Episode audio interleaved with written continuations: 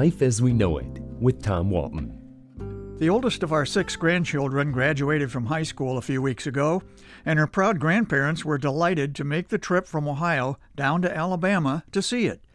So large was her graduating class that the event was not held at the high school. It was held at the University of Alabama Birmingham basketball arena, known as Bartow Arena, named for the UAB Blazers' longtime coach. We were excited to be there for all the obvious reasons, but our excitement had already been lifted by something we never saw coming, and I hope you'll indulge me while I share that story with you. First, a little grandpa speak. Granddaughter Kelly was an achiever in high school. She became interested in music at an early age. Her parents bought her a flute, and she became so skilled that she was not only first chair flute in her high school band, but played in the All Alabama High School Honors Band.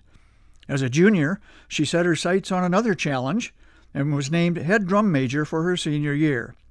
Thanks in part to her leadership, her band competed for and won awards across the South. High school bands are a big deal in the South. We spotted a t shirt at one of Kelly's high school football games that said, The football team will be playing before and after the band's halftime performance. Okay, I promised you a story and I need to get back to it.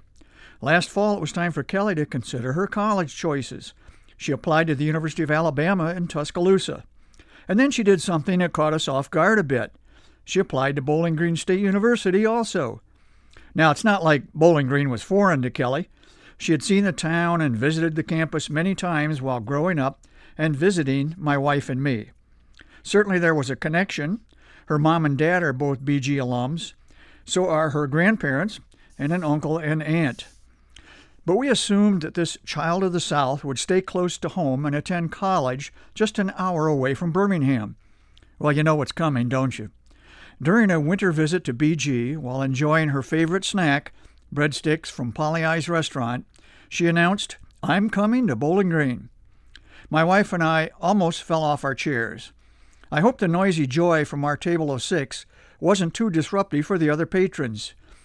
Here's the part of the story I like the best, and it has to do with her thought process in the course of making her decision. First, she picked BGSU because of its excellent College of Music. She wanted a new musical challenge, and she will definitely find it alongside other talented students in BG's bands, musical ensembles, and symphony. Second, she said she was ready to experience other parts of the country. All she had ever known was the Deep South, and the attitudes that sometimes can be problematic. There are racists and people with sexist feelings toward women in every part of the land, and it's possible to encounter that in Ohio too. But the Midwestern culture is a different culture, and she's ready to move out of her comfort zone. We thought she made an impressively mature decision. And of course, selfishly, we've got her close by too, for four years. So, on this Independence Day, we celebrate Kelly's spirit of independence as she begins this new chapter in her life. Life as We Know It is written and hosted by Tom Walton and is a production of WGTE Public Media. Life as We Know It with Tom Walton can be heard on WGTE FM 91 every Monday afternoon during All Things Considered at 5:44 p.m. or hear past episodes at wgte.org/life.